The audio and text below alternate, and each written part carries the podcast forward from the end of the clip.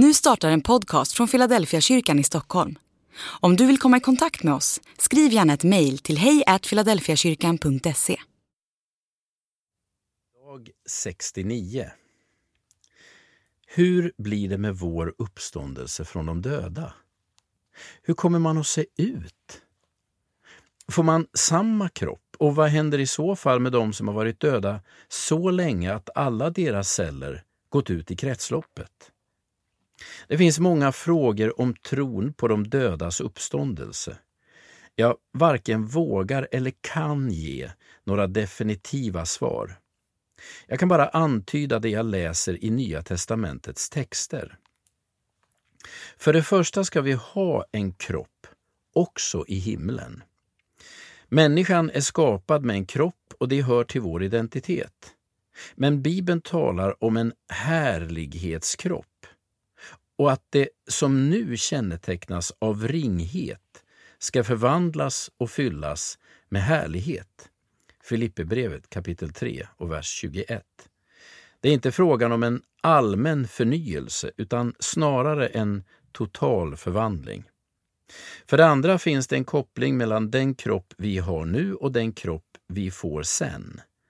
Paulus liknar detta vid kornet som läggs i jorden och dör. Ur det korn som begravts kommer en ny växt upp som är annorlunda än kornet men som samtidigt sitter ihop med det.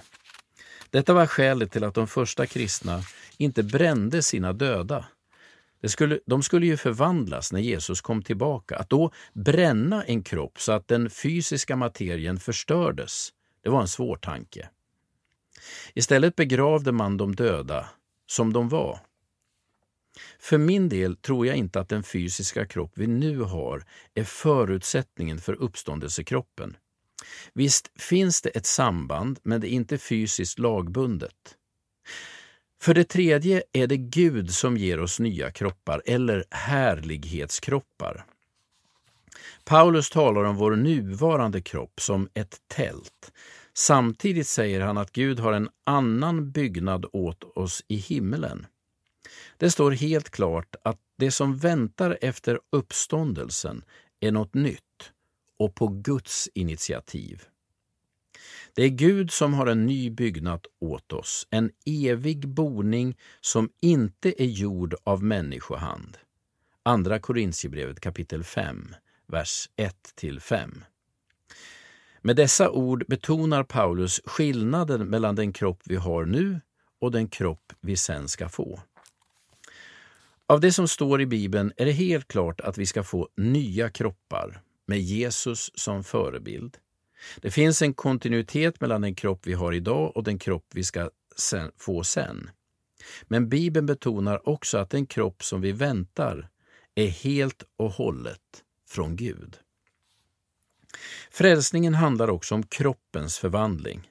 Därför har kristen tro alltid varit rädd om kroppen och försökt ta ansvar för kroppen. Det är inte bara ett skal eller en puppa. Det är en del av vår identitet och ska till sist omfattas av frälsningens förvandling. Helt och fullt. Andlig övning. Vi ska få nya kroppar eller förhärligade kroppar. Låt din ta dina tankar stanna kring frälsningens räckvidd idag. Försök att se detta hopp framför dig.